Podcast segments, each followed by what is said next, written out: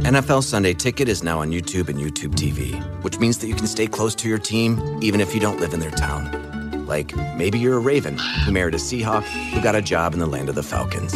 With NFL Sunday Ticket, you can watch your team's out-of-market Sunday afternoon games no matter where you live, because you shouldn't have to change teams even if you change towns. NFL Sunday Ticket, now on YouTube and YouTube TV. Go to youtube.com/presale to get $50 off. Terms and embargoes apply. Offer ends 9/19. No refund. Subscription auto renews. Wait, are you gaming? On a Chromebook? Yep. It's got a high-res 120Hz display, plus this killer RGB keyboard. And I can access thousands of games anytime, anywhere. Stop playing. What? Get out of here. Huh? Yeah, I want you to stop playing and get out of here so I can game on that Chromebook. Got it. Discover the ultimate cloud gaming machine, a new kind of Chromebook. The Grade Cricketer is a Twitter stream. It's about playing cricket at the grade level. It's a tough, mean, dirty business being a grade cricketer. A lot of cricketers, you know, that's all they know. They've done it since they're 10 and they have a deep-seated fear of change. But the Grade Cricketer is all about being the most alpha version of yourself as possible at all costs and at all times. I don't bat or bowl. I just feel the gully, count the number of dot balls in a row, sledge 15-year-olds, make me feel better about myself. Thanks champ. Oh, no, you called me champ. Hello and welcome to the Grade Cricketer podcast on Fox Sports. The first test has been and gone. We're going to be speaking about everything that happened to the Gabba, and wow, there's a lot of things that happened at the Gabba. Australia obviously won by 10 wickets, but that's only half the story because the Bairstow Bancroft headbutt, the Moeen Ali line situation, even though he was fucking out. We're going to be looking forward to Adelaide. Will Macpherson is on the line from The Times. What's happening with Ben Stokes? He's come down under, but he's in New Zealand. It's not really down under, is it? Injuries to Anderson, injuries to Ali. Jake Ball, is he going to play ever again? Chris Rogers, a very special guest. Chris Rogers joins us. #AskTGC. My name is Ian Higgins. Sam Perry and Dave Edwards join me. Welcome, lads. How did you enjoy the first test match? Oh, very much so, Higo. So, welcome and thanks for that intro as well. I was giddy. on Monday morning walking into the office here in the UK. I have to admit, I'm more giddy than a 32-year-old should be. And that's a 32-year-old millennial for the person who debated me that on Twitter. But I digress because there are so many storylines out of this test, aren't there, Higos? We have to be really careful not to dive into it too much. A huge result for Australia. Everyone agreed how important the opening exchanges would be. Australia by 10 wickets. Obviously, it was a bit closer than that, which gives England some heart. Can I just say, in like just for some historical reference, the selections, we have to confess, were perfect. The there was furor about the selections, but they were perfect, were they not? They were very good. Pez, and it's good to be with you boys today for the podcast. Look, they got it right, didn't they? We hate to say that, but they got them right, and that being Marsh and Bancroft. We'll get to Bancroft in a moment because, wow, what an introduction to Test cricket and the public sphere in general. But, yeah, Australia won by 10 wickets. I've always said that Australia will win this series 6-0. And I know that it's a 5-test series, but now I reckon it could be 8-0. I don't care if there's only 5 tests. This has the potential to get really ugly really quickly. Absolutely, Dave. I completely agree. I just thought it was wonderful, just from my own perspective, just to have the cricket back on. And it just really reminded me the great thing about Test cricket especially, but also just any form of cricket, except for really the big bash, is that you can just sort of float in and out of the room. It can just be on, and you can sort of just enjoy it in that respect. I was just so disappointed with how that test match finished. Obviously, like I want my team to win, but more so I just want a really good series, and I just think it's fucked now. Like England were winning that game for 3 days. They were winning for 3 days, and it looked like a brilliant test match.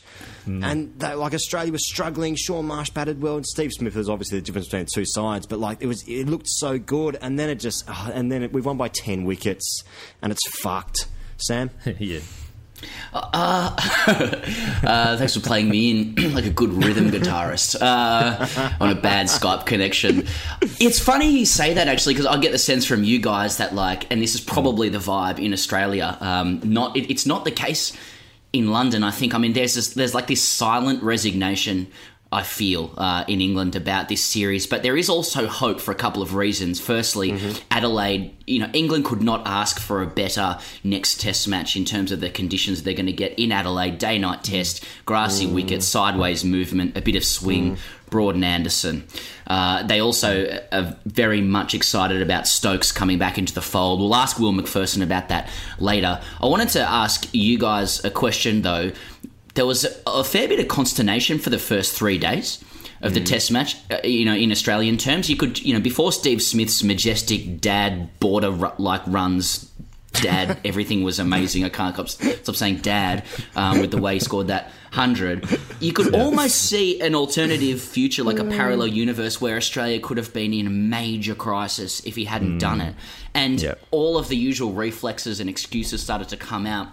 We started to think about particularly why Kevin Mitchell Jr. had created this like right oval third grade wicket, which was low and slow and did nothing to like advance any of our strengths as a team. And, you know, so the question I put to you is a slow wicket a bad wicket, or was this slow food kind of test cricket at 2.5 and over a good thing? Look, I mean, I think we just were expecting fireworks from the get-go, weren't we? The Gabba, green top, Kevin Mitchell's last... test match at the Gabba. What's he going to do? Of course he's going to give us what we want. Give us what we want. We want fast balls. We want bounces, people ducking, people in trouble, Englishmen in trouble. And as we look ahead to Adelaide, you know, that's going to present challenges as well. And I actually saw in the headlines today, Darren Lehman's warned England to expect more bounces in Adelaide. And I think this is just going to be a running theme at every ground. More bounces at Adelaide, more at the Wacker or wherever they play these days in Western Australia. Adelaide was the quickest wicket in Australia last year, I found out today. Shocked me. But apparently Adelaide is the new Wacker. So I just don't know what's going on with Australian pitches anymore. But Pez, as you say, the first 3 days we were just waiting for something to happen. And thankfully it did. But yeah, need more bounces at heads, I think. I think we will eventually get to Adelaide, but just I mean, obviously everyone's talking about, you know, swinging ball, Broad Anderson. Like Cummins Stark is also a fair trade-off for the Australian side. But let's stay on Brisbane for the moment. And it was a weird wicket. I think I mean, Richard Hines was obviously very pleased on Twitter with how slow the batting was, how slow the wicket was. It did look good for 3 days, then it quickened up a bit, and there's a capitulation I wasn't that pleased with. Let's talk about though the Moeen Ali dismissal, chaps, and that caused a lot of controversy, and I really don't know why, because it was fucking out. It was just out. His foot was on the line. It's just out. Like there wasn't like any controversy. Yeah. There was no part of his boot behind the line, and then there was like talk about how the thickness of the no thickness of the line issues. Yeah. His foot was on the fucking line. It was out. Mate, you are livid about this. I know something about the start of this test series has really brought out the wildness in you here. He goes, it's about 4 swear words in the first 10 minutes. A swear word in the intro as well. About that. He goes, he's riding every ball in the court and he's Warner's best mate. I mean, I think there was right to be a question over it, you know, with Moeen Ali. I mean, it was just hard to tell, wasn't it? And I think he came out and said, yeah, if I was a bowler, I would have thought it was out too. But I don't think it was like... Yeah, it was just out. What's the problem? I think the biggest shock for me, though, with this first test was finding out that they're using the Zing bails, the electronic LED Zing bails. Yeah. Like, I didn't actually think that. And I thought that the Ashes, you know, history, sacrilege, might have been immune from that kind of T20 rubbish. To me, it's untraditional to have Zing bails in the Ashes. Don't get me wrong. I mean, I think I was reading about it a while ago. It's a great story about an Adelaide startup, Zing International, hitting the big time. And credit to the guys there for winning that business for the Ashes. But I'm just a bit scared that the Zing bails technology is the start of... what's next? You know, electronic bails now? Like, I'm worried about T20 mission creep is what I'm saying. Yeah, you know, we talked off air about how we were going to try and find a unique angle on any of the storylines that have just been absolutely thrashed after this test. You know, unfortunately, our podcast comes out on a Thursday, so the test has been sort of run and won, and every single person under their sun has had their say. But I don't think anyone has given credit to the startup, the Adelaide startup company that did Zing bails. I feel like with this test match, boys, that we were so worried at the start because we had all this pre-match hype box stuff around how alpha we were going to be. It was just going to be a barrage of bounces, bodyline 2.0, you know, trio of fast bowlers. England would be scared. We want to cause them trouble. They're meek and genteel. All the old stereotypes were there. Then we just saw this 2.5 and over snail-like pace where England was dismissing our batsmen with well-thought-out, cunning plans. Yeah. And it started to get a little bit scary, but eventually the alphadom took over, didn't it? There was Zing bails. There was a bloke proposing to his, fiancée, now wife, in the Gabba pool in Budgie Smugglers. Like the Australian stereotype eventually took over. And then, we eventually got bouncers and broad-out hooking and it always does, and, you know. Yeah. Nice guys finish last. It arm wrestled its way to Australian alphadom, and it couldn't have been capped off any better than the way Cameron Bancroft described the Johnny Bairstow situation.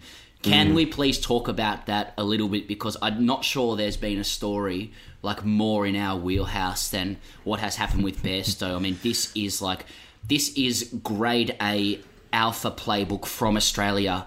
I don't even know where to start with this. Like, I was again so giddy on Monday morning. He goes talking to you about this, like laughing so much. He has tried either socially awkwardly or in an alpha style to alpha the debutante who wasn't a debutante yet. He's held on to the story for 4 weeks. Clearly walked into the Australian dressing room, Bancroft told them, and they have held on to it.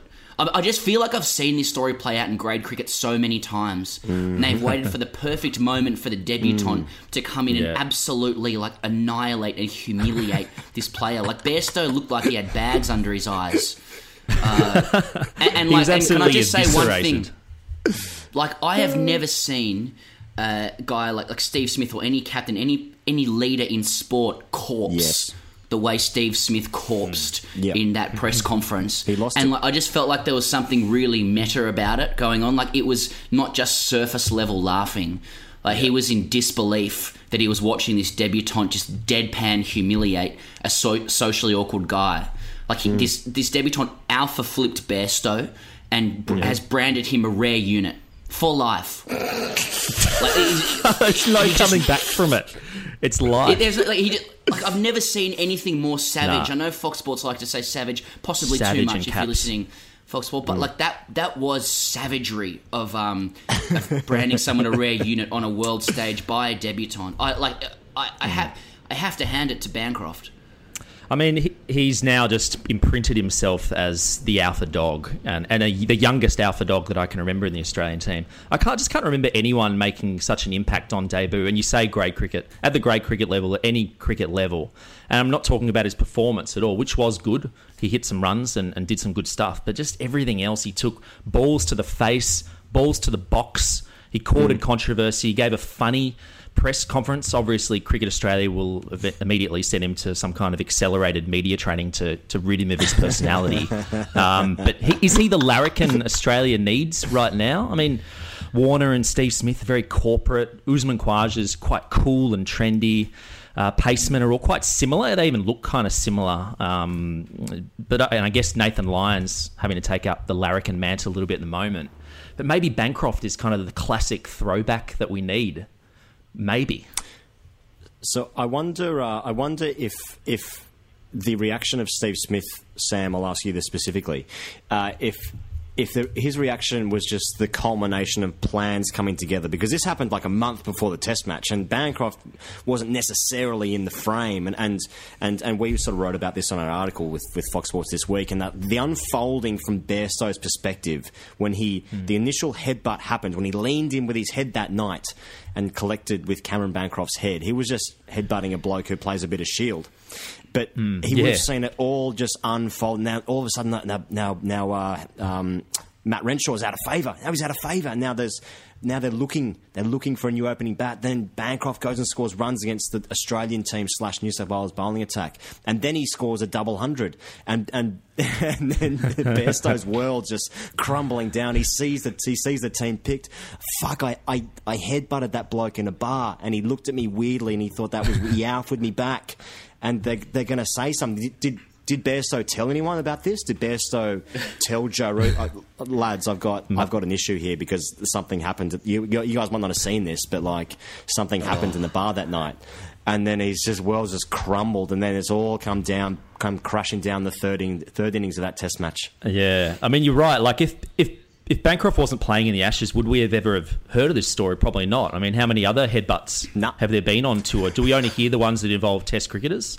Like how many civilians have been headbutted and bashed by English cricketers? I'm shaking my head like copiously here because like we still don't know what happened. I cannot conceive of what this thing was that Bairstow was doing. And there's no grainy CCTV footage either. Yeah, like, there's no CCTV footage. And this is, you know, Dave, you were kind of coming at it from like a marketing corporate comms angle as well. Like I do think England missed a trick by trying to kind of spin their way out of it by saying, look, their heads met, their heads clashed, there was head contact, but there was no malice in it. I think we've made it clear. Let's move on. No, we need an actual reenactment of it, preferably with Bairstow. I feel like part of me feels so...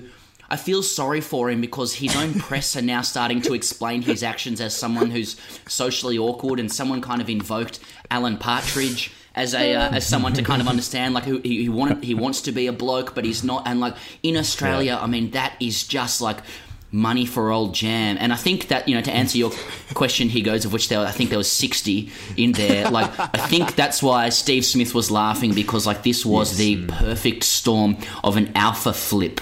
And nobody does that better than Australia. And, like, you can feel the English press seethe about this because they're the ones who are meant to be clever, and they fall in, like, prey to this old Australian trope of just trying to make someone seem weird in cricket. And it's lowbrow, and it's, like... It works, though. It's bad, but it works, and they've done it, like...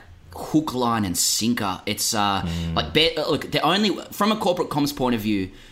What Bairstow needs to do is this, if you're listening, Johnny. A, come on the show and explain yourself. Please, let's start that campaign. Genuinely, like, give him a voice.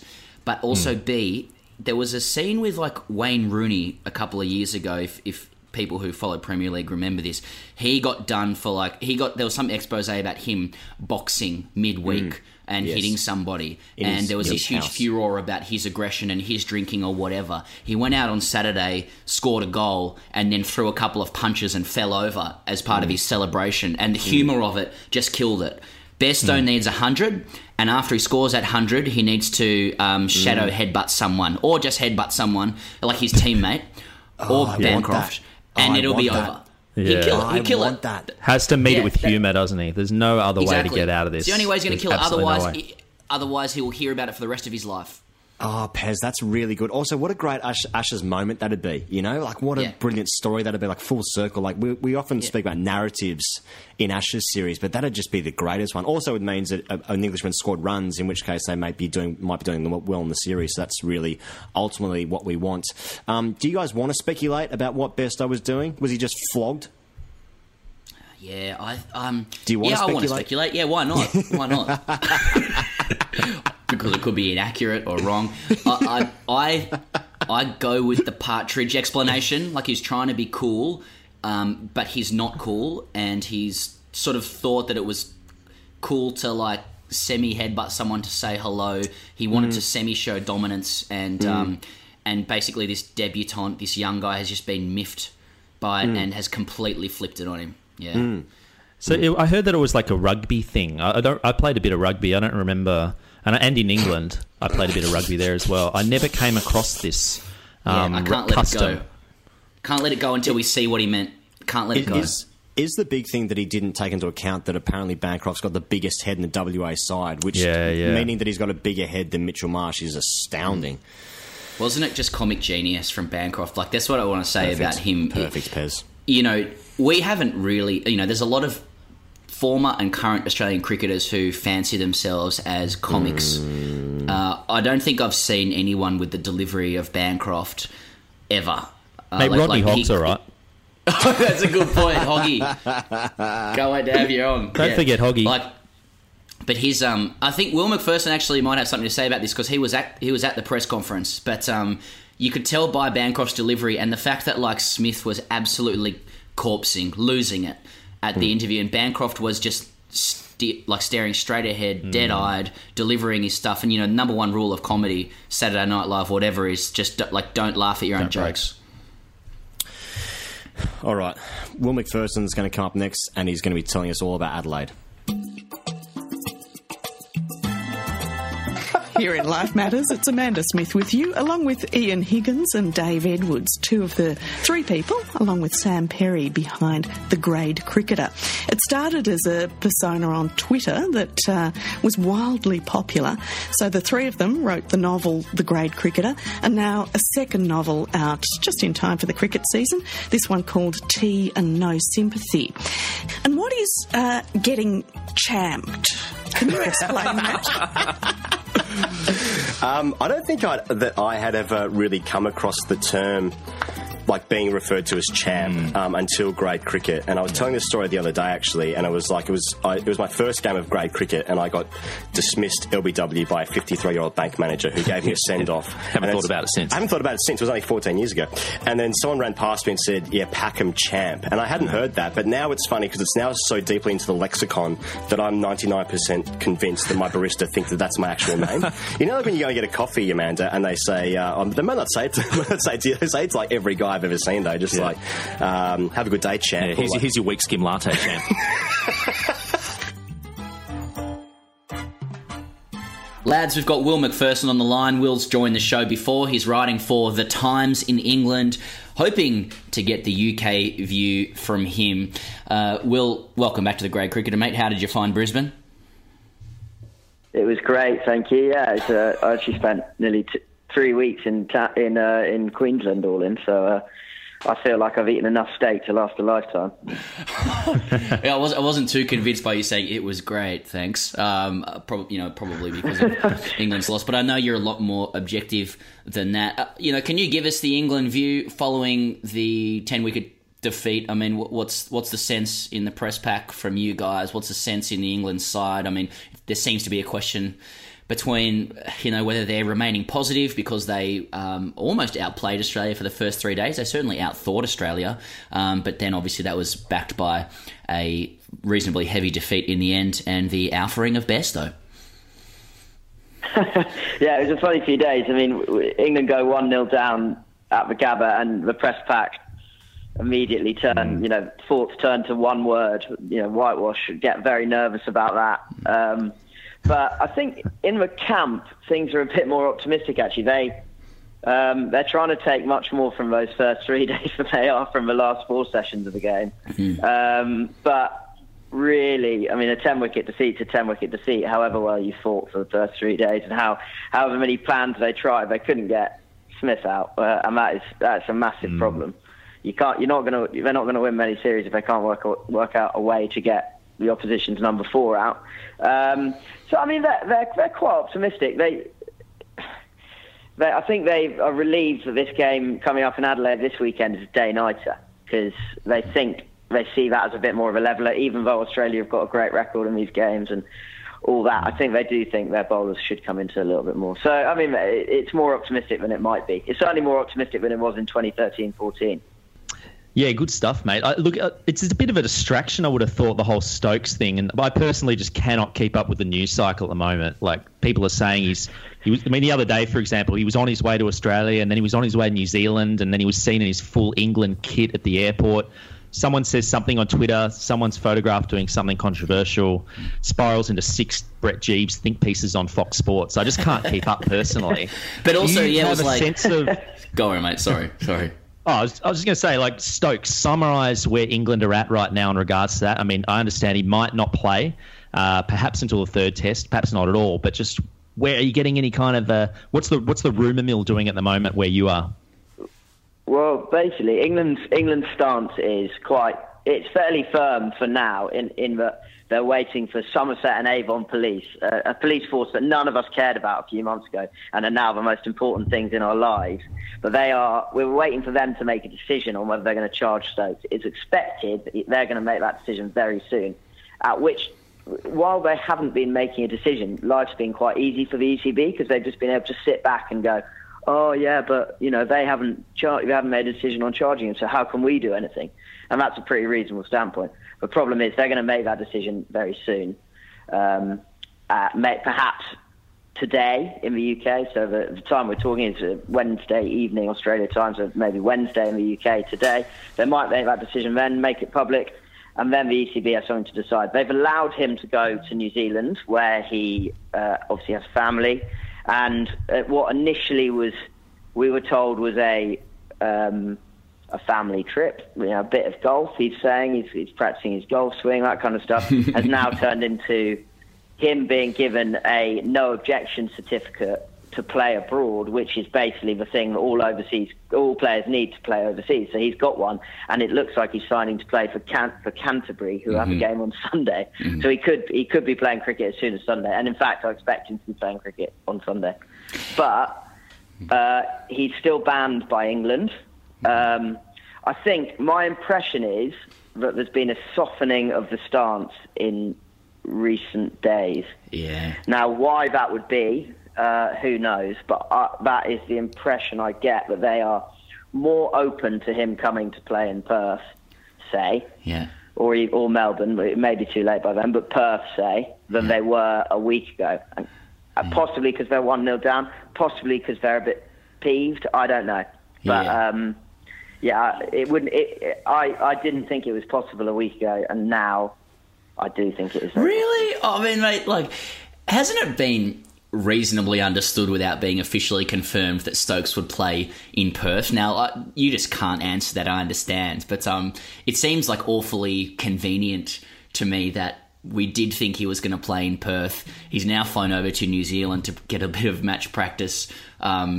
You know, it maybe stands to reason. I mean, the great question with all of this has been what has taken the police so long. I know there's been something said about a new witness coming forward, etc. But, like, it just, you know, with a conspiracy hat on, it sounds to me like the timing of the police no charge call coming in the next few days is actually perfect for England, because if they'd announced it earlier that there was no charge against him, he would have opened himself up and England cricket up to sort of 2 or 3 weeks of moral posturing from Australia. If they just announce it quickly, he's already in New Zealand and he can just fly over in readiness immediately for the next test. It actually works perfectly. So I guess what I'm saying is it's hard to take that there's been this recent softening. I mean, surely he's just always been ready to go, and everyone has been supportive of that.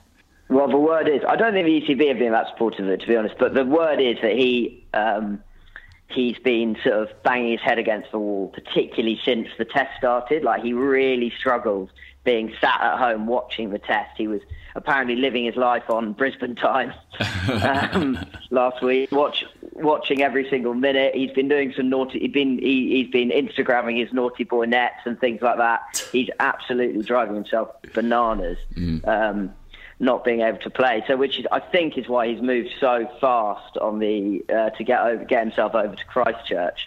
It was all really quick. I think he basically, his people spoke to the ECB on Friday about the possibility of a no objection certificate to play abroad, but they didn't quite appreciate that he might want one by Monday to go, like, to actually be getting on a plane. And there he was. It's all been, the timing is all, you mentioned timing. I mean, the timing of the whole thing has been remarkable. So the Sun released the video of him, or allegedly of him, throwing a few, you know, swinging from the hip on a night out the day that England's squad got announced. The Sun then found the two crucial witnesses and published the interview of them the day that England arrived in Australia. It's so well timed, the whole thing. So maybe this is just the latest case. You know, we're just 2 weeks out from a test that everyone expected, sort of was jokingly saying he would play in. Now here he is in the right hemisphere, ready to go, having had a bit of cricket. England also have a 2-day warm-up match in Perth at Richardson Park in South Perth, which we went to before. They have that between the second and third test. And there's just some, you know, the conspiracy theorists are saying, are pretty certain he'll play in that, which would be an absolute circus if he did. It'd be very funny. Yeah, I think funny is the word at this point. I mean, I think to fly over to New Zealand and then not play would be more remarkable than him playing at all. But I think he will. Can we just talk about the cricket that actually was played, though, quickly, Will? I just want to talk about two England players, Wokes and Jake Ball. Ball especially looked like a, not at the level. Mm-hmm. I understand Wokes might have a little bit more to offer, particularly in Adelaide.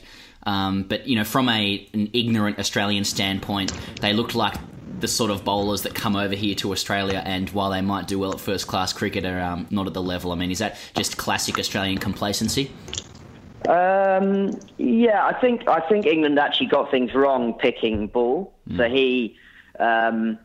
he has had an injury. He's been out for a couple of weeks leading into the test, and this bloke Craig Overton, who I'm not at all biased over because he's a Times columnist, but he did well in the warm-up, so at least he was very solid, and I think they should have picked him because they knew he was fit. And Ball just looked, Ball was bowling a bad ball and over, and England's whole strategy is getting wickets through drying up runs. It's like they did in 2010, being really tight, and Broad and Anderson were brilliant at that. Wokes didn't get... Well, he only got one wicket in the game, but he at least was pretty tight. I think he was going under 2.5, whereas Ball just couldn't keep things tight. So he is a worry. I would be personally surprised if he plays in Adelaide this weekend. And then Wokes... I mean, Wokes had a poor test match. The problem with Wokes is that he's sort of England's safest pair of hands, but he's probably about half the cricketer he is overseas than in English conditions, both with bat and ball. So he's got 9 first-class tons at county level, but overseas he doesn't look anywhere near as good a batsman. His bowling is a bit, with the Kookaburra ball particularly, a bit gun barrel straight. So he's a slight worry, but I think he'll be fine. Actually, I think he'll do well in Adelaide. And just finally, mates. You were at the famous press conference with Cam Bancroft and Steve Smith, I understand. What was that like? Can you give...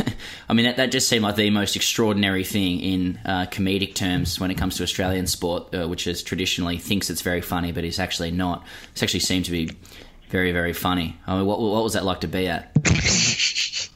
Well, we can't believe our luck because I can't wait for next Monday because... Monday last week, Nathan Lyon came out all guns blazing, telling us how he's going to end careers. Matt Pryor was a coward, all the rest. That was brilliant. And then this Monday we got the Cam Bancroft show, which was absolutely hilarious. I mean, it was a bit of a PR disaster for England. They put Johnny Bairstow up, and he didn't. He spoke, but didn't answer any questions, and didn't actually say whether his head had made contact with Bancroft. And then. Bayliss was, he's many things, but he's not.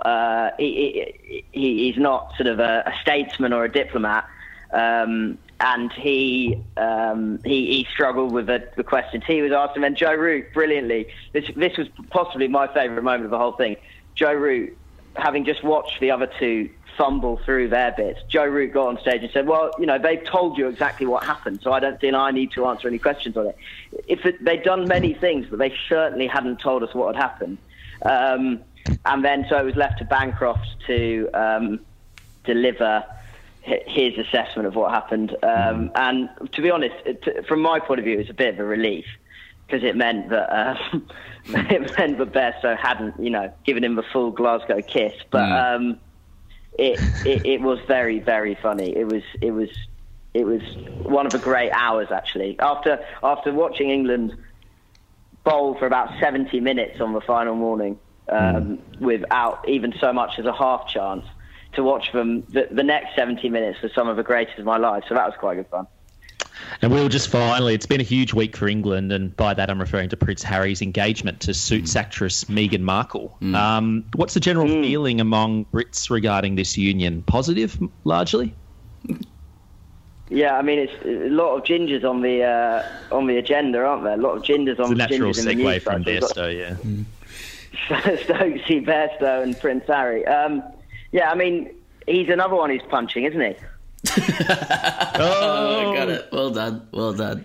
That one's been doing the rounds, I bet. Yeah, among English types. I don't know actually. I think I'm going to take credit for it. But I imagine someone else said it. No, happy with that. Will, thanks for joining us again and providing the UK view. I try and do it from here, but I'm clearly overwhelmingly biased and. Have a chip on my shoulder as a colonial. So it's really good to have you on, and all the best for Adelaide. Hope you enjoy it, mate, and we'll touch base with you soon. My pleasure. Speak soon, guys. Bye. The Grade Cricketer, Tea and No Sympathy, put together by Dave Edwards, Sam Perry, Ian Higgins. One of the most important things about any form of cricket is lying. You know, you have to lie about your batting average. You have to lie about how many runs you scored on the weekends. You have to lie if you drop that catch, if it bounces in front of you. Did that carry? Yeah, definitely carry. Yeah. Definitely carry. It's a centrepiece of cricket. And you have to lie to your wife. You know, if there's a bit of drizzle around and the game's been called off on a Friday night, you still pack your kit and you go to the game on Saturday morning because you're going straight on the circuit with the boys. Yeah. It's dog eat dog. Yeah. It's Darwinism. Grade cricket is basically survival of the fittest. Yeah. Well, the great... experienced club veterans don't exist in great cricket anymore. They're gone. Club veterans 23 years old. Yeah. Absolutely. Second year university. Still trying to work out their best form. Yeah, finishing his arts degree. Yeah. Finding your sexuality. So, just in a line or two, what great cricket's all about. It's about being very aware that it's just a feudal system. First graders to the top of the land, the kings and the barons of the world. Oh. Peasants are at fifth grade and everyone else is just trying to stay relevant. Oh, outstanding. Okay, boys, the next guest is going to be familiar to many of our listeners. He's been on the show before. I just wanted to start with a quick story. When I picked him up in the car to speak with him last season... he looked a little bit disappointed. I wasn't sure if it was the car or not. It was actually my wife's car at the time. It was Volkswagen. I thought it was pretty good. But he looked disappointed, and I didn't know why. 2 months later, we were lucky enough to have a beer with him at the SCG, and he confirmed that he was simply disappointed that he was stuck with me for the interview and not the three of us. Because it wasn't as funny. So wholeheartedly alphaed by him in front of my colleagues and in front of the grandstand team. So you might get a sense of who this is. But the man we have got on, he does wear many capes. He was a former Test opening batsman, star commentator, Australia A coach. He does really seem to love cricket. But despite scoring something in the vicinity of 18 billion well-earned first-class runs, he was also described by Ian Healy on air, on Channel 9 that is, as the player whose on-field style was completely different to his off-field brand. It's our great pleasure to welcome Chris Buck Rogers onto the Grade Cricketer. Bucky, what did Ian mean by that remark? Well, I have no idea. You'd have to ask him, I'd say. But thanks for having me. I think I was disappointed there wasn't the three of you last time, but you're leading me to believe now there's only two of you as he goes dropped out. Yeah. Anyway. Yeah. He might pop back on at any time, mate. Just be prepared for like a really incongruous question out of nowhere. Yeah, this isn't a reverse alpha, Buck. It's just really bad Skype connections. Yeah, just shit internet, yeah. But yeah, we've gone behind the fourth wall there. Can we, before we get into just the quid pro quo about you on the circuit, Buck, you actually are like a wonderful cricket analyst, I will say. So can we talk a bit about the cricket that's just been? Ultimately, Australia has recorded a convincing win, but I wanted to get your views on just how far ahead or not they are. I mean, from a personal view, I thought a couple of the batsmen were dismissed with well-thought-out plans from England. You're thinking about Khawaja and Hanscom there. I thought Stark was so-so, you know, with the new ball. Are Australia as far ahead as our media are leading us to now believe, or is it a bit closer? Well, I think the worrying sign for England is they held their own for 3 days, but, you know, once Australia kind of put the pressure on, they just completely fell away. So I kind of think Australia will be pretty confident. And, yeah, I feel that they are a long way ahead. I was probably before the series thinking it was going to be a close one, maybe a 3-2 to Australia. But then you listen to Ricky Ponting and say it was going to be a 4-0. So that made me automatically question myself. But from what I've seen, I wouldn't say Ricky's wrong by any stretch of the imagination. Do you think there's any questions that remain with regards to the Australia top order, though? I mean, I say that off the back of like a 180-run unbeaten partnership to secure a 10-wicket victory. But I do think, I mean, personally, and I'm no cricket analyst, but there was that kind of, you know, sense of foreboding in the first couple of days that it could all just fall apart at any moment, that kind of collapse, you know, triggering memories of Hobart last season. Are there any questions still with regards to the top order? Yeah, there's got to be. I mean, there's going to be harder challenges for Cam Bancroft than the second innings he had. But he looked like he could play. That was excellent, his innings. I feel the way he plays, it might find it harder in Adelaide where the ball will swing both ways a bit more. England look like they have a bit of a plan for him already. And then Usman Khawaja, well, the issue with him, the ongoing issue with spin, that kind of remains to be seen how he's going to counter that. And Pete Hanscom, I think, needs to be aware of exactly what the plan is England are going to do. They're going to bowl back of a length and then try and fire one full. So he knows. I think I spoke to him about it. I don't know about you boys, but every now and again you don't strap that back pad on tight enough, and you just clip that back pad, and then you get a straight one. So that was his excuse to me. I quite liked it. See, he's saying he got out because he didn't strap his pads properly. Yeah. Well, that's his excuse, but yeah. No, there was some good bowling there by England, but they just fell away. And then that second innings when they needed to really, you know, give something, particularly at the start, they looked like they had about 3 or 4 overs in them and then they were done. So that's a bit worrying for them. I know what you mean there, Buck. There was this sense that England kind of overachieved for the first 3 days. They played out of their skin. Every plan worked for them. You know, a lot of their guys that were expected not to score runs actually stood up, although they probably needed one person to go on with it. And even with that scenario where everyone seemed to be playing well, they still found themselves slightly behind, and that must have been a little bit demoralising for them, that when they're at their best, it's still a massive arm wrestle, and then as soon as they drop off, they, as you said, capitulated. Yeah, I think they'll the one thing for them is that they've got Joe Root, who you would expect to probably go and get a big score sooner rather than later. Alistair Cook gave nothing in the first test. They're the two big players. I have a feeling they'll change the batting lineup as well. I think Johnny Bairstow needs to go up the order. I'd put him as high as 5 because I think he's their second best batsman. So there's still some hope for them, and particularly in this test match. And the other thing is that, you know, I still don't understand why they picked Jake Boer. He hadn't bowled a ball in a competitive match and since he rolled his ankle a couple of weeks before. So he was off the pace. So I reckon they'll probably have a bit better balanced side this second test. Just keeping it nerdy and on the cricket before we talk about circuit. I just wanted a question about Alistair Cook, just from your personal perspective. It's silly to even ask you to suggest that he's lost something. He's 32, he's fit, he's one of England's greatest ever batsmen. But I just wondered whether from a personal perspective, you know, whether his, you know, does the mindset change as you get a little bit older as an opener? You know, when you kind of nick off at the start of the series or you're imprecise with a hook shot, you know, a couple of minutes before stumps, you know, you may have been in a similar situation. You know, what I know you can't read his mind and say what's going through it, but I mean, is it worth asking a question there about how he responds from that? Should we be worried about him?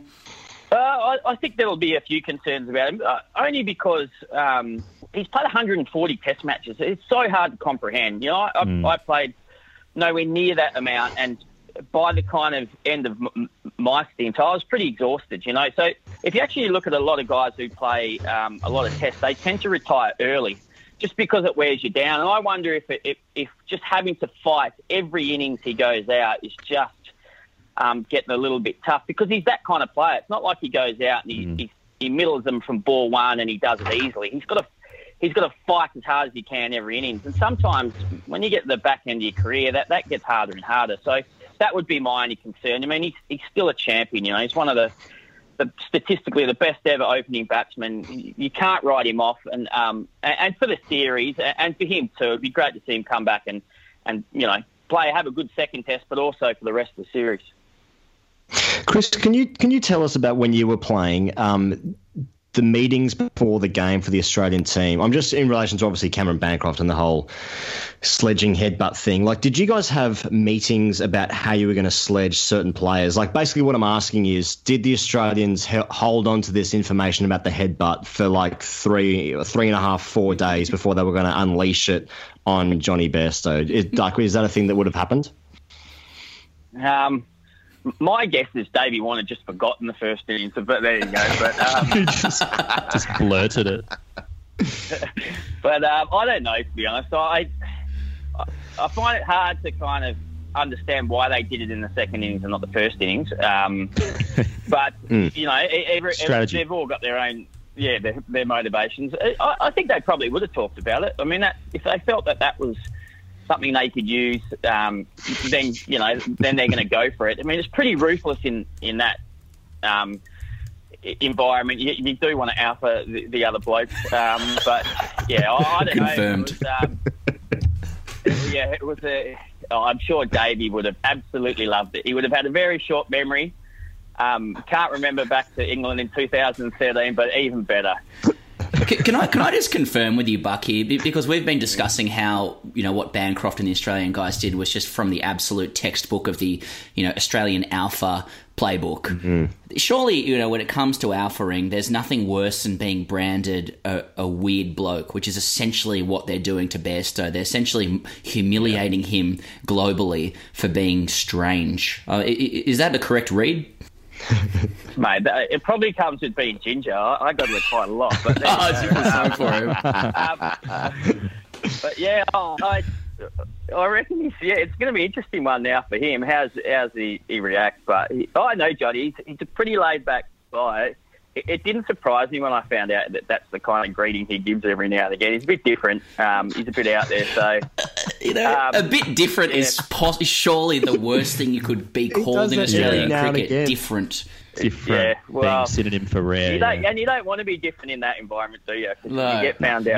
No, sadly, conformity is crucial. Sadly. All right, let's go into throwdowns. Buck, away from the cricket talk. I suppose it's a nice segue because we're talking about all things social. As you know, we told you this off air, and we'll tell the listeners now. Quite often we try and get some anonymous contributors to these segments. We've had it. You know, we get the opportunity to speak with players, past and present, who know the guest, and I don't think we've ever had more contributors. When it came to you, can I just interrupt? Yes. I actually started an ex-Fran Cricket Club WhatsApp group, so I've already been bombarded with certain things they're going to be asked my way, so can't wait for this. I actually don't think we can ask 99% of the things we were told about you, so just don't be too worried because some of these things just aren't going to get through. All right, here we go. All right. I think there's a couple of soft ones here, Buck. I've been instructed by a former teammate of yours, and I don't know what this means, okay? So you're going to have to help me out. I've been instructed to ask you about when you first came to the Vicks and the team, including you, was in Mooloolaba in Queensland's Sunshine Coast. Is this ringing any bells just yet? Yes. Okay. Yes. My first time with the Vic boys, it was different. Okay. I was different. There you go. There we go. Different again. Well, okay. We don't want to step in yet. This is a quote, right? And I don't really know what this means, but it says, he was being a hermit and the boys kept wanting him to come out, but he stayed on his computer. And this is kind of where I don't get it. And it says, so some cricket kid might have jumped out the window. Can you explain that? We were on the second floor. I was rooming with Brad Hodge and Andrew McDonald, but it was a three-people apartment, but two bedrooms. And Hodgie and Macca are very close, so they decided to take the room together, which surprised me because I was the junior member of the side. So I got my own room, and every time I came out, they were gone. So I didn't know what to do. So I just kind of sat around doing nothing for the first few days. I just think I thought that they didn't like me. So, I was feeling, a little bit out of the group. And then it wasn't until I did actually messaged Macca and he said, come along, and it was fine after that. But yeah, they threw some of my kit out of the second story. They thought that was pretty funny. Cricketers. Yeah. And that's definitely Dave Hussey, but, you know. Yeah. Anyway, that's incorrect. It's incorrect, genuinely. Was it? Yep. All right. Buck, I'm informed that you once bought a sports car, only to realise you couldn't fit your cricket kit in it. Is there any truth to this? Yes, I had a BMW sports car, and then found out my cricket bag, my coffin wouldn't finish fitting the boot, so I had to put it in my passenger seat. But I'll never forget. I didn't have a sponsor at one stage, so I had to use Bass. The vampire kit that and they gave me these pads that they said Sachin Tendulkar used to wear, and those really, really light ones, but they were two straps. And I'll never forget Hodgie. We were playing Victoria, and Hodgie was there, and Warne was playing as well, and Hodgie just said, "Mate, how can you drive a sports car but wear those pads?" And that was his pledge to me at the time, which probably doesn't sound that funny, but it was pretty humorous, and he was putting me back in my box, that's for sure. Did you make 250? Because you normally did that.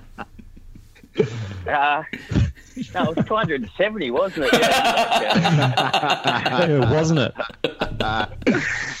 All right, Bucky. In your book, Bucking the Trends, you spoke about an incident which occurred in Sydney where a senior Western Australia player you were playing with said, "Don't you ever fucking stand next to me in a pub again."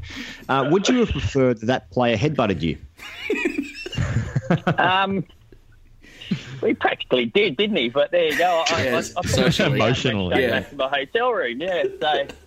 No, that was a long time ago. I was a pretty cheeky young ginger kid, and there were some, there were proper heroes back in that side. There were legends of the game. There was, there was Gilchrist and Langer and Martin and Julian and all these kind of Hussey, Ryan Campbell, all these kind of guys. So I was probably should have just kept my mouth shut, I think, at that time, and then got that sledge at the Coogee Hotel. That's right. I'll never forget that one. I like it. Just another anonymous source, Bucky, and you genuinely wouldn't forget this, and I can call you Bucky, I presume. It's kind of vague.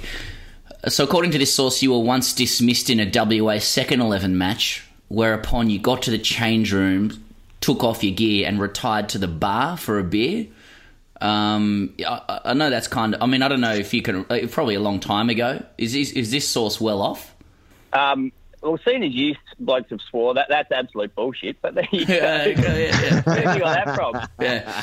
I can't read. Who told you that one? I can't give you that's sources. That's just porky pie, that one. Okay. There you go. Bucky, I was never that bad. Just to move to your broadcasting career for a moment, Triple M has launched a rival coverage for the summer. Do you refuse to work for them because your repeated mentions of your 173 at Lords would breach their no-repeat workday policy?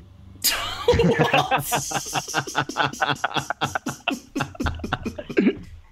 fact, I have 76 stories, as I like to tell people, but you can work that one out yourself.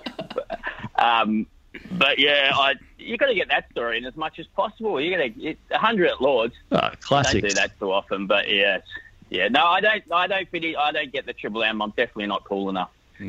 So you got to be someone special to get there. Yeah, Gus Warland. Do you want to speak? Speaking of your innings at Lords, do you want to talk about the ball that Graeme Swann got you out? Was that the worst ball you've ever faced in Lords in 2013? Can you talk the listeners through that dismissal? I can. It was kind of funny because. Shane Watson came up to me before that test and he said, "Buck, I'm never, ever going to use the DRS again. So I keep getting it wrong." And I thought, smart boy. Anyway, England batted first. They got 400. And then we went out to bat, Shane and I, when we were opening again. We put on about 40, I think. And then, sure enough, he got hit right in the pad. Big appeal given. And at Lords, he was out the nursery, and so you have to walk past your partner to get into the pavilion. He's walking off, head down. I said, "What are you? You're going to review it?" And he looked up and he said, "Nah, mate, that's plumb." I said, No, I promise you, it's outside the line." He said, "You sure?" And I said, "I promise you, mate. I promise, it's outside the line. Review it." And he went, "Oh, okay." So he reviewed it, much to the laughter of all the English blokes.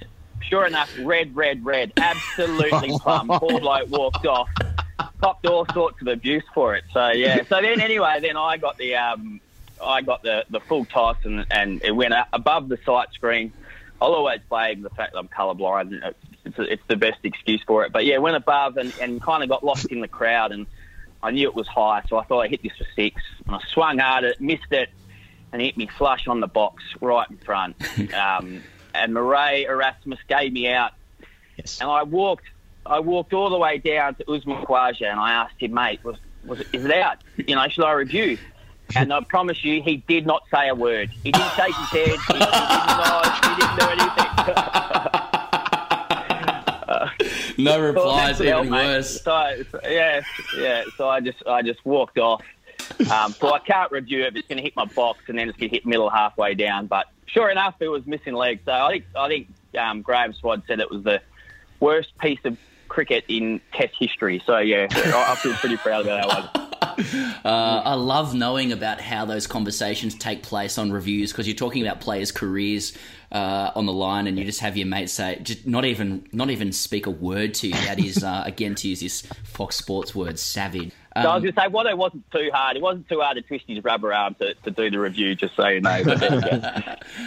Just on that note then, this is a kind of selfish question, and I'm not sure, I might have asked you about this in Melbourne, but I'm red-green colourblind as well, and I just want to know if part of the problem with you succeeding as a colourblind player is that it eliminated an excuse for me to not succeed.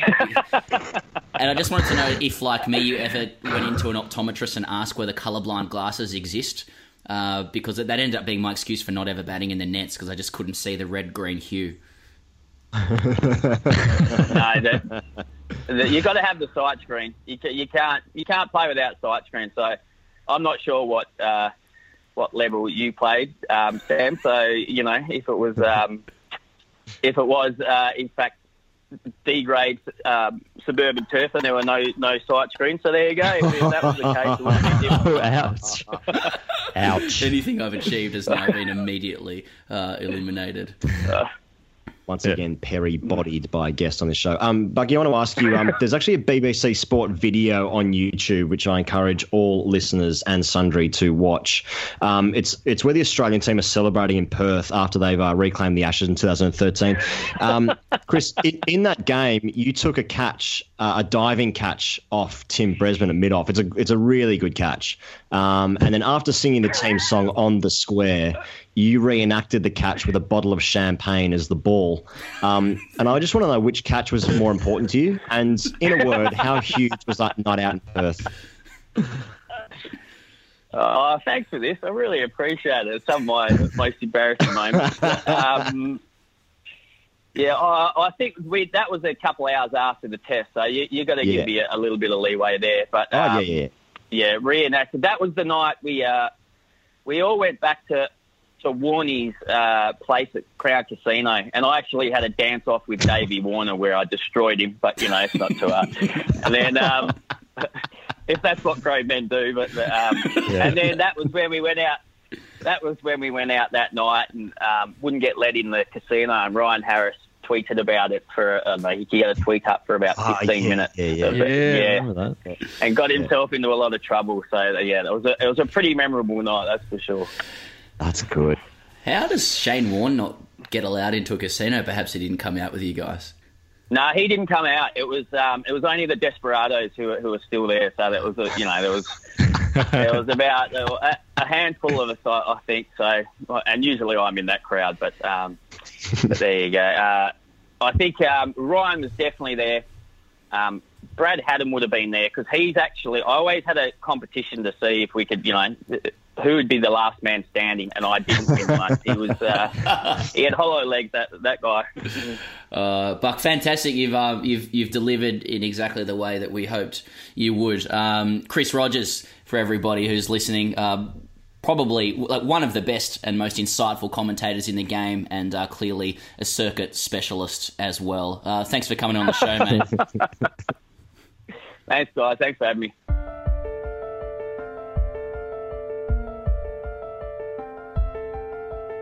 I don't play cricket for results. I don't come to take wickets, score runs, or win games. I play cricket to look good. Rigs, chests, pipes, circuits, salads. This is my domain. So when I hit the sheds, I need to radiate success. That's why I use Chop King Cologne by TGC. With a blend of the finest handcrafted English willow and Kookaburra Red King leather, Chop King Cologne lets me radiate cricket. Whatever the ground, whatever the circuit. Chop King Cologne. The new fragrance for men by TGC. Reek of runs without hitting them. That was the voice of Chris Rogers, friend of the show, just like everyone else. Fantastic to have Chris on. And before that, Will Macpherson, just a nice, polite English chap, and he's funny as well, and we like him. Just a reminder, in case this is your first time ever listening to us, Tea and No Sympathy is out in bookstores right now. We want you to get it right now, because don't wait till Christmas, because last time we sold so many books on Christmas Eve that there were no books anymore.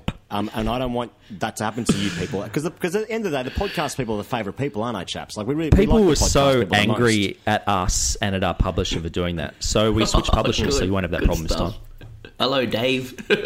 So it's out in all bookstores. You can get it in Big W.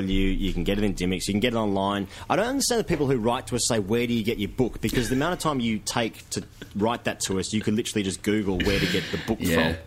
Yeah, it's Tea and No Sympathy. We highly recommend getting it before Christmas, because we know it's on a lot of people's Christmas wish list, and you might want to do it now. So do it now.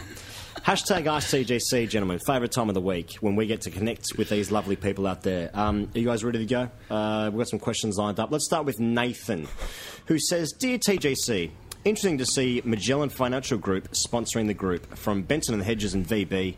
What does sponsorship from a medium-sized boutique funds management company say about the direction of the game and, at the same time, Australia?" That's a great fit, isn't it? I mean, investing is kind of like gambling, so it's kind of just a slightly more highbrow version of a sports bet ad. I'm genuinely interested in learning more about Magellan, though. Like, I'm sick of getting weak returns from investing in local companies. Like, the mining boom is over. Fucking BHP's flailing. Telstra's down. Give me some of that fucking sweet, high-yield US tech stock. Magellan. If you're listening, Magellan. Yeah, doesn't it just reflect the... again, you get a unique view from over here in the UK. Like, a lot of my social media feeds looking at friends at home are very much about, like, acquiring property and investing in things, and generally just being upwardly socially mobile. And I suppose that's what Magellan offers, and it believes that cricket fans are in that realm too, whereas 20 years ago they just wanted to smoke Benson and Hedges and drink VB. Maybe we could ask James Sutherland if he'd like to come back on the show. Explain your corporate sponsorship policies. Barry McKenzie asks, "Grade Cricketer, what business does a Portuguese explorer from the 16th century have sponsoring the Ashes? Hashtag AskTGC." Really the same question, but makes a fair point. Yeah, should have looked at what Magellan did. But I think the joke is wrapped up in a lot of Asia. Mm. Shane says, "Hashtag AskTGC. G'day guys. I've spent my gap year before commencing my studies abroad, initially to play a season in the UK. However, 10 years of cricketing mediocrity culminated in me quitting mid-season. Instead, I've been travelling Europe, and the year has seen me significantly improve my awareness, grow as a person, and become a far more thoughtful, selfless, and well-rounded member of society. After backpacking through Europe, I took up a gig in Barcelona volunteering to give back. Mm-hmm. Having awoken one particular morning, I was instantly alarmed to see a message from a former club mate back home. However, not from one of my good mates as per usual, but from a pipeless, leaverless, 26-year-old virgin that has a career batting average of 5, goes at 8 and over with the ball, is about as useful as one nation's election strategist in the field, and has zero social capital. Mm. Having processed that a third-team AstroTurf country cricketer that is yuck personified was trying to interact with me, my eyes sharply focused on the message. Hey, champ. The greeting that pierced my eyes and molested my soul. Alfred, by a virgin, utterly fucked. My question is, do you think he really sent me the message, or was it Russian hackers' latest attempt to peddle propaganda for an economically and socially closed world as being championed by President Trump? Mm. After all, the interconnected world that has arisen courtesy of free trade and liberal economic policy has enabled me to be champed from 13,000 kilometres away. If this is not the case, I resign myself to being his submissive for the remainder of my days, even if he does bat with a $30 Kookaburra he bought off eBay. Kindest regards, Shane. P.S. Love your podcast. The only reason I'm coming back to Australia is to buy your new book. Well, Shane, thank you very much. Mm. It's a scary world we live in, isn't it, when, particularly through this Russian propaganda, we now have champ bots. I mean, that's what, let's call them for what they are. They're champ bots. Champ bots. And if you do get... Yeah. I certainly get plenty of champ bots in my text feed as well. It seems like every friend of mine wants to call me champ. Now I have to... You'd think that if you kind of started the lexicon that people wouldn't do it to you, like if people understood, but it feels like more people champ me and us than ever before. I don't know where they think... what grounds they think they can do that on. But nevertheless, champ bots... Well said, Shane, and an alarming but an important message. Dave, are you getting champed more or less than when you joined TGC? It's probably more, but it's always... everyone's aware that I know the word and the word is connotated ironic, to TGC, so it's laced with irony, but I still don't like it. Stop doing it. Aiden Beard says, "G'day, fellas. I tried searching for you on Google and entered TGC, but was surprised to find that instead of The Grade Cricketer, search results returned The Gospel Coalition." That's just great. This organisation has a Wikipedia page and a verified Twitter account, clearly demonstrating their higher status in the social hierarchy of searchable acronyms. According to their website, the Coalition, and I quote, "seeks to serve the local community by providing gospel-centred and Christ-focused content."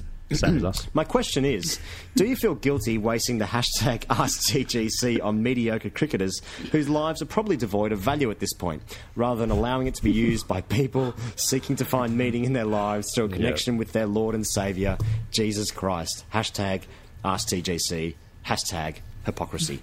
Fantastic. Another brilliant question from Aiden Beard. The first thing I would say is that religion has always had really good SEO. Search engine optimization. You've always said that. You've always said that, Sam. You know, I've always said that on the show. No, I've always said it in private. I do feel like you could literally flip the words like Jesus and Christ and searching for meaning with, you know, grade cricket, and the thing would still, the question would still work. So, you know, again, we've come back to the is grade cricket bigger than Jesus question before. It's not really for me to answer. It's not for me to answer. It's for the listeners to answer. You're just putting it out there. I actually recently bought a house, as you boys know. I'm still getting harassed by so many real estate agencies, including one called TGC Commercial, that's still sending me property alerts. Like every day I open my inbox and I get a property alert from TGC Commercial. Yeah. I don't know how to unsubscribe, and it's spamming my inbox massively. You just think we've started like an umbrella company without talking to you as well. Called TGC Commercial. Oh, what's this, boys? Yeah. I don't know about you as well. It's like, you know, that phenomenon of buying a new car and then seeing a lot of other people with that same car as yours. I feel like that would be... companies that have the word alpha in them. Yeah. I just feel like there's so many companies and entities and organisations that just call on the term alpha. Well, if the listeners do want to know how the book sales are going, Dave has just bought a house in Sydney.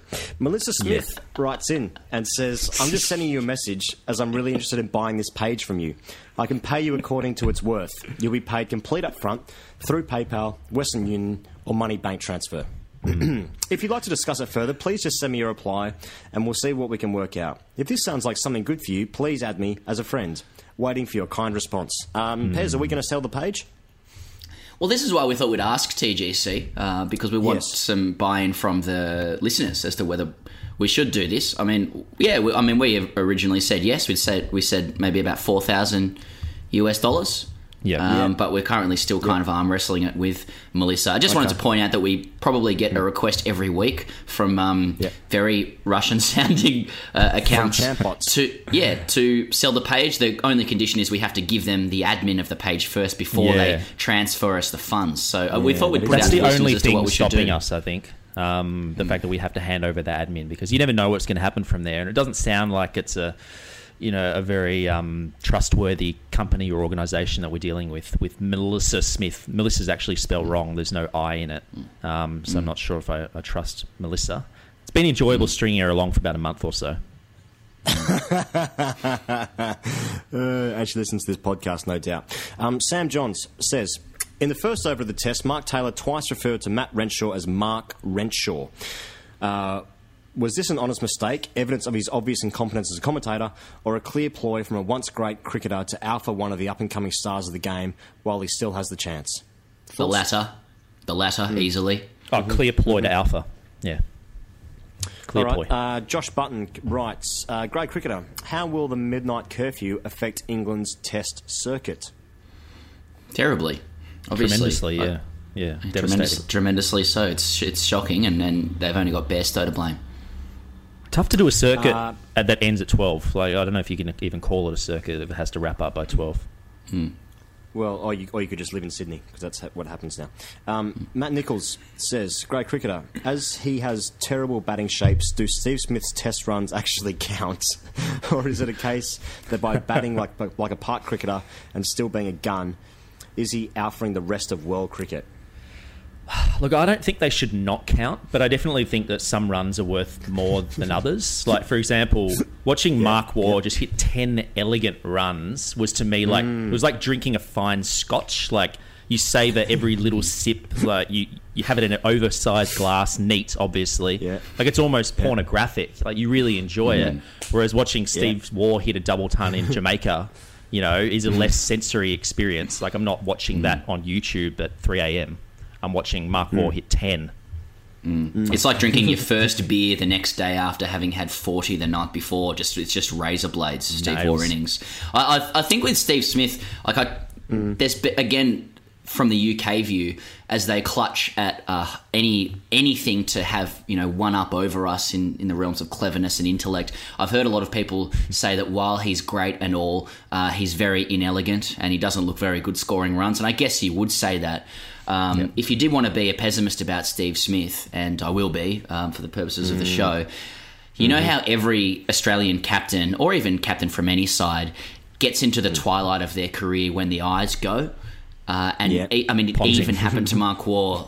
But I think particularly, Steve Waugh was just letting balls hit him. Mark Taylor just couldn't hit the ball. Even Ricky Ponting, you know, was falling over when they were bowling to him. That was a good ball, actually, from Callis, to be fair.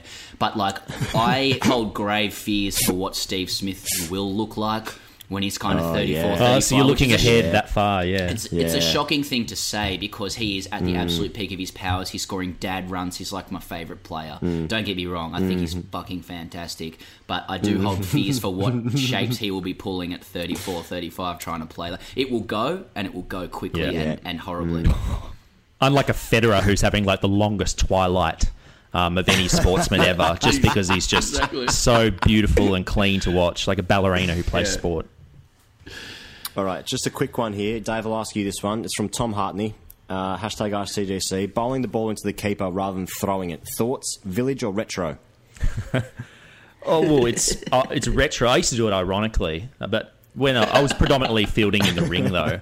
You know, great mitts, often in a cordon. So I was never really far away enough to have to bowl it in from the boundary.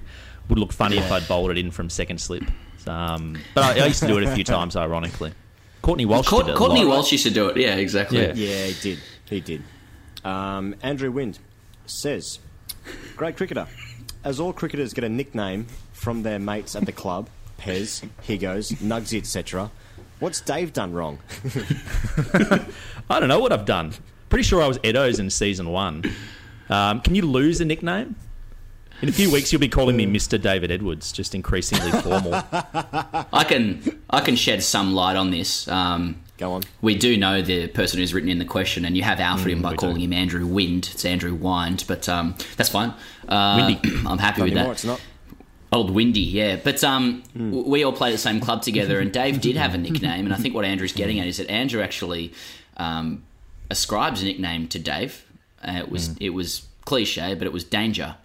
So again, asking the listeners, if we want to make this sort of Pez Higos and Danger, please let us know. Maybe we could run a poll on it or something like that. I don't know. I mean, like, it's weird because, as I said, I'm pretty sure I was Edo's in season one because Higos, we went to school together and that was my school nickname and that's what my real mates call me. So, yeah, Dave is fine for you chaps. What do you mean season one? It sounds like a TV series. Yeah, I'm trying to make this into like a Netflix-style situation.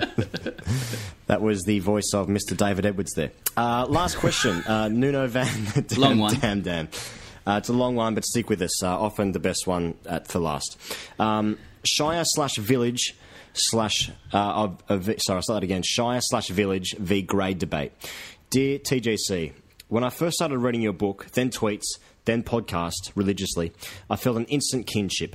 The morally bankrupt club characters you never see between May to October, perfectly encapsulating the futility of the most time-consuming sport that has no limit for the lowest bar of fitness actually required, all couched within the mental confines of an uber-alpha, meaningless sledgefest of one-upmanship.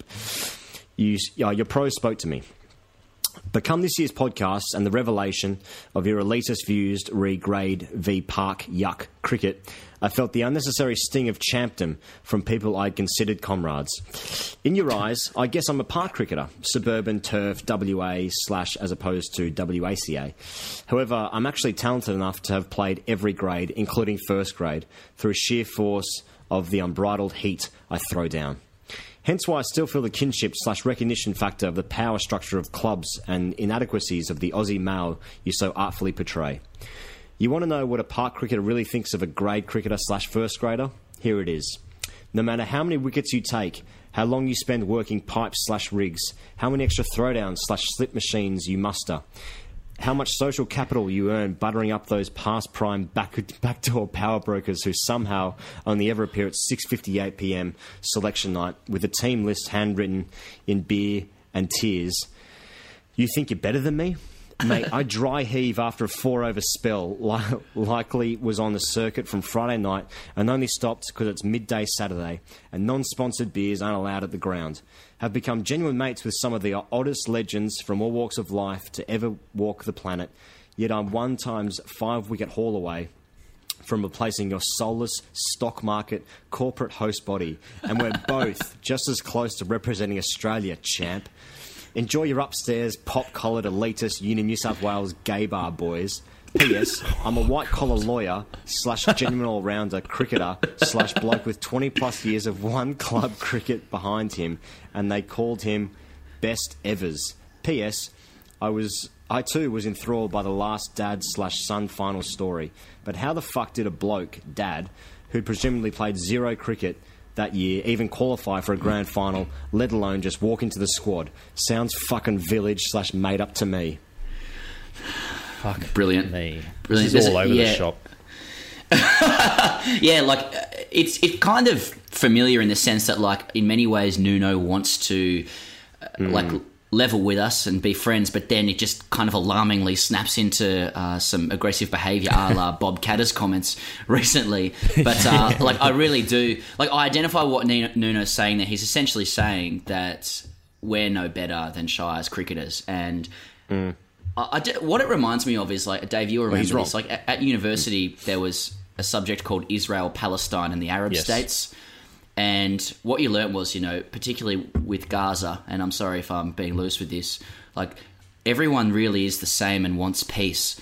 But if you're from a particular tribe, it's just never going to happen. Yeah. It's a too hard basket. I will always be a grade cricketer, and so long as I'm a grade cricketer, I'll always think Shire's his village. And Nuno, when you say you throw down heat, that just gives you away. No one throws down anything unless you're getting throwdowns. So, yeah, you are a Shire's cricketer. Thank you for your wonderful prose. Maybe in another life will be the same. Maybe our similarities are better than our differences, but you're a Shires cricketer and you'll always stay that way. Yeah, absolutely. Shelbyville versus Springfield, basically. Another show in the books. Will Macpherson, Chris Rogers. A wonderful, wonderful show. If you want to join us on social media, if you don't already, I'd be surprised. But do join us on Instagram, our latest platform, at The Grade Cricketer. If you want to get in contact with us from a media perspective, or if you want us to speak at your event, to host your event, to MC your event, or to provide entertainment, the email is gradecricketer@gmail.com. I'm going to be at Chatswood Oval this weekend, commentating and on a PA for Gordon's T20 day. North Sydney and Uni New South Wales and Gordon all playing on the same day. It's Chatswood Oval this Sunday. If you want to come down, I'll sign any book. It doesn't even need to be Tea and No Sympathy. I'll sign the Bible, whatever you want. I'll sign anything. So come down. Thanks to producer Toby Shane. He does the ads. Adrian Long for the music, and our wonderful publisher, Alan Unwin. Adelaide, next stop. See you next week.